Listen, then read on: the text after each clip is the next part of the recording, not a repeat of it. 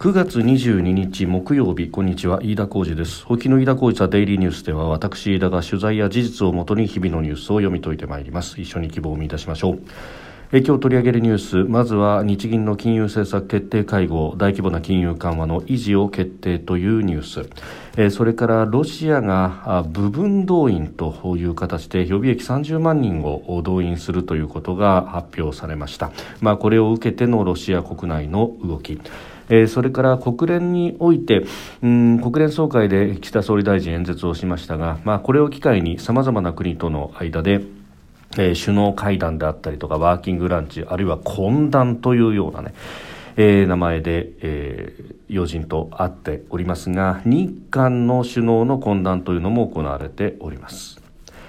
収録しておりますのが9月22日日本時間の夕方3時20分というところです。すでに東京の市場閉まっております。日経平均株価の終値は昨日と比べ159円30銭安 27,153 円83銭で取引を終えました。およそ2ヶ月ぶりの安値となっています。アメリカの金融政策決定会合である FOMC 連邦公開市場委員会で、市場の想定よりも強い、金融引き締めを長く続けることが示されて、アメリカの株も下がったということで、東京でも売りが優勢になったということであります。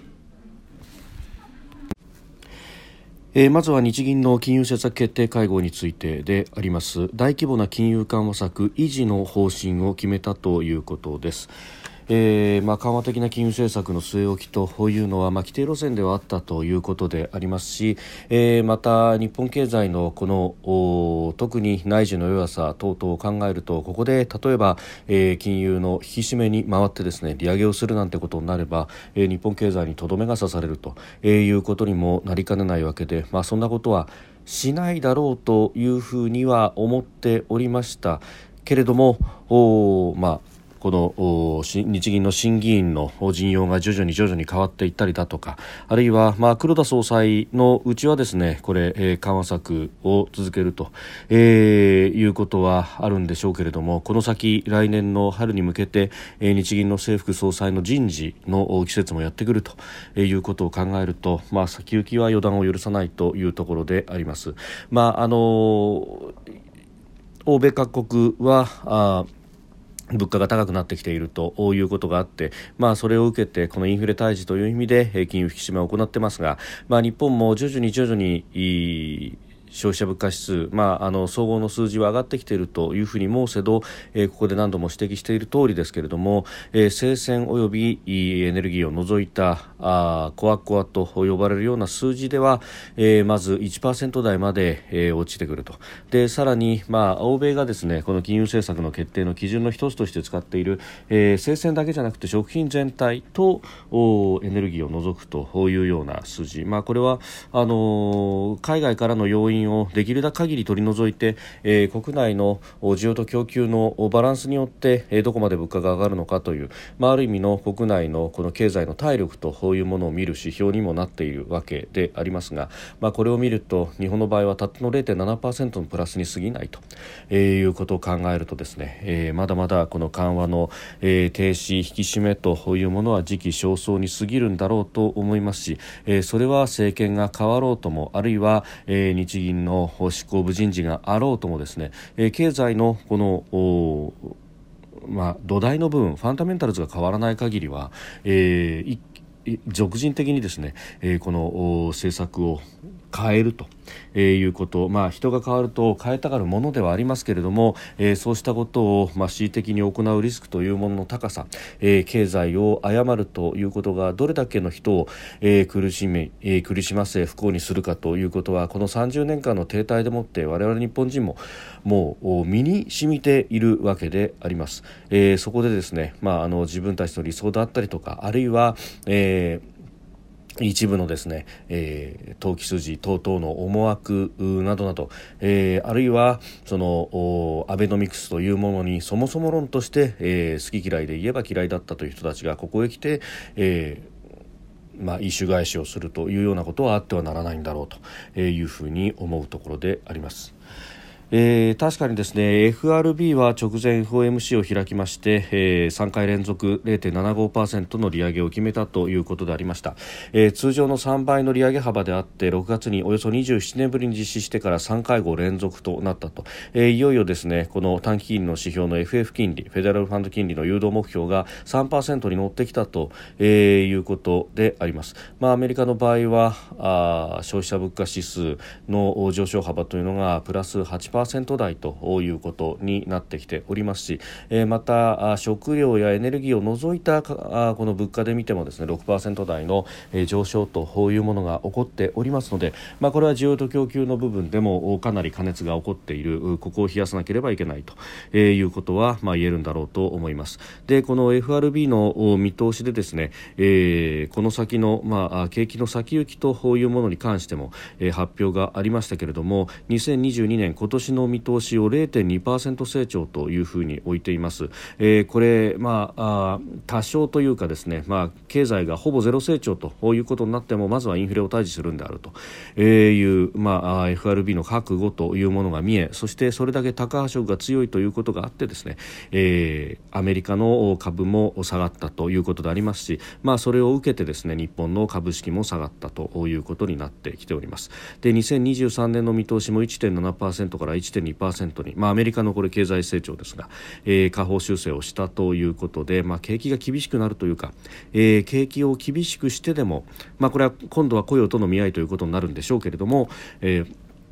アメリカはインフレ退治を行うんだというふうになってきております。で、ただエネルギーに関してはですね、少し先行き明るい兆しといいますか、WTI の原油それでも高いんですが、1バレルあたり80ドル台まで起こってきているということがあります。このあたりでエネルギー価格が少し落ち着いてくると多少一服が出るかなという感じもあります。ただ、冬に向けてヨーロッパは、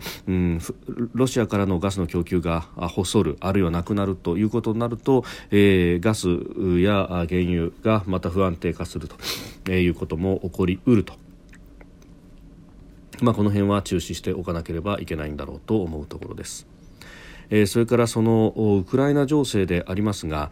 ロシアのプーチン大統領がですね、部分動員令に署名をしました。30万人という数字を出してきてますけれども、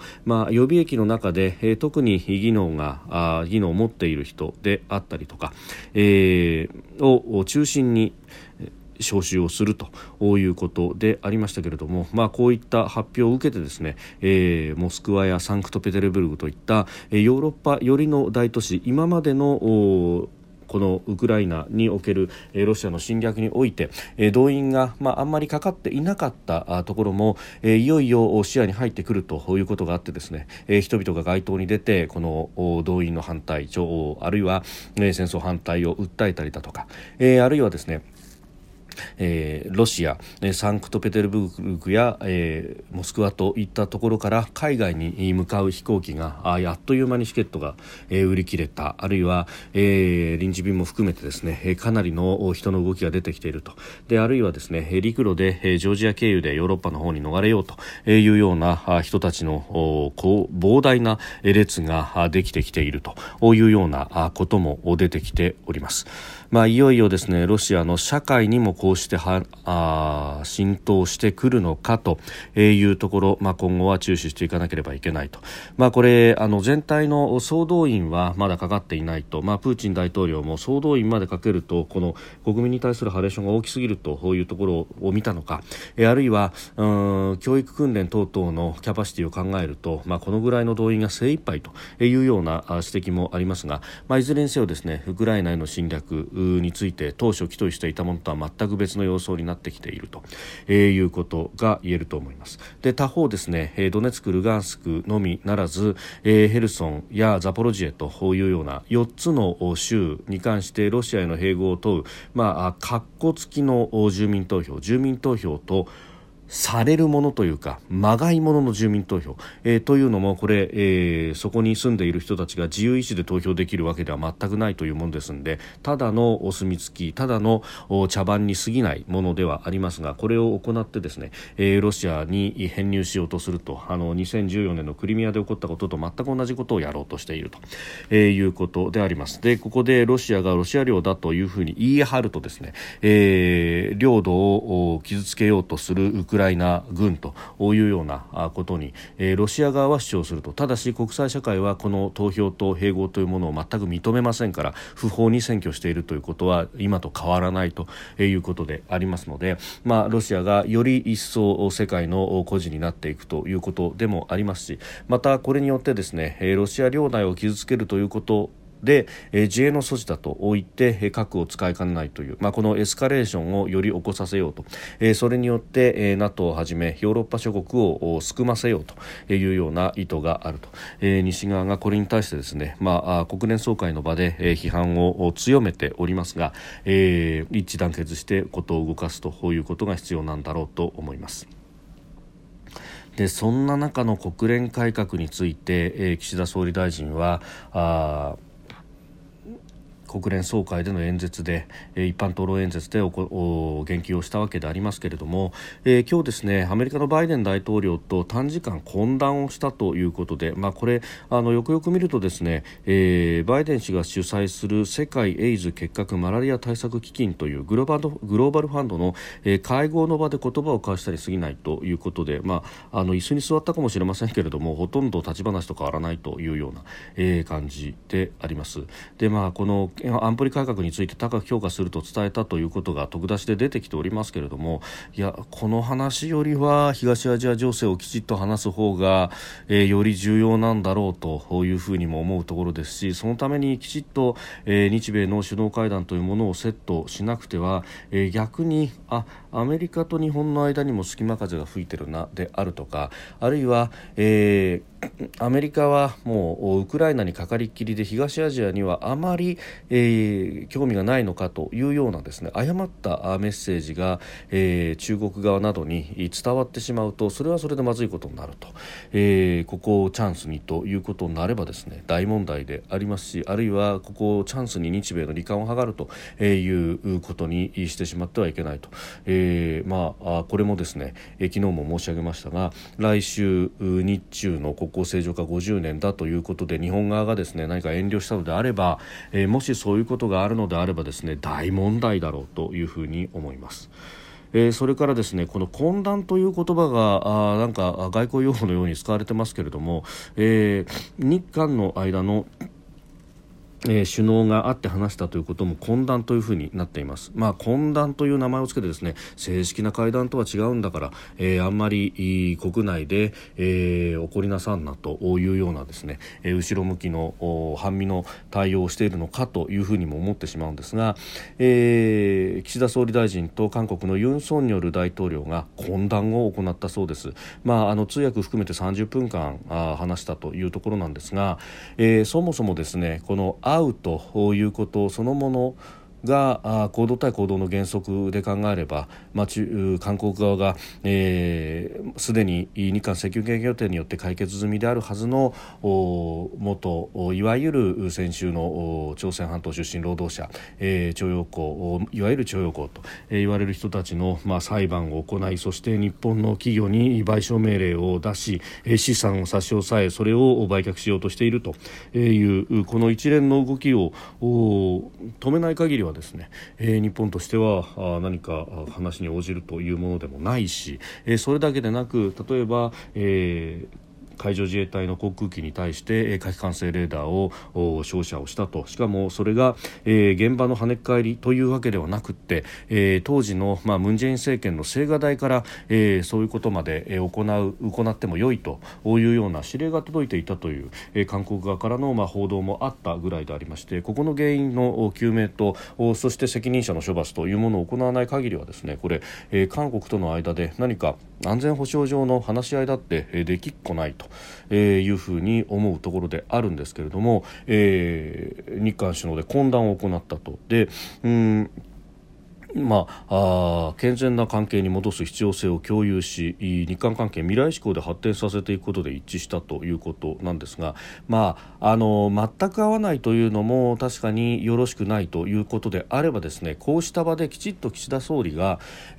こことこことここは懸案なんだから君たちちゃんとやんなさいよっていうのを言わなければいけないと、それを具体的に、メディアや世界に対しても発信しなければいけないというところなのに、何かですね、奥歯に物挟まったままでもニコニコ丸く収めて、握手をするという、なんか30年40年前のですね、外交に戻ってしまったかのようなところがあります。課題があるんだから会うというのは全く否定するものではないし、だからこそ会った時にはですね、その課題について、きちっと指摘をしなければいけないと、でなければ弱腰であるとか、あるいは美中美韓だというふうに批判をされてしまう。それに対して反論がしたいんであればきちっと相手にも物申さなければいけないんですけれども、結局会ってニコニコ握手をするだけということで、一体この人は何年外相やってきたんだろうというふうに思うところであります。ひょっとするとですね、メディアに出ていないところで様々なやり取りがあったのかもしれないし、それが、その後出てくるのかもしれないんですが、今のところオープンにされている情報を見るとミスリーディングを誘うようなもの、日本が一方的に弱腰だというふうに捉えられてもおかしくないという内容しか出てきていないのではないかと、私は危惧するところであります。飯田浩司デイリーニュース、月曜から金曜までの夕方から夜にかけてポッドキャストで配信しております。番組ニュースに関してご意見感想、飯田 tdn@gmail.com までお送りください。平日の夕方から夜にかけてポッドキャストで配信しております。明日は金曜日でありますが祝日ということでお休みとさせていただき、次回の配信は来週の月曜日とさせていただきます。ご了承ください。次回もまたぜひお聞きください。飯田浩司でした。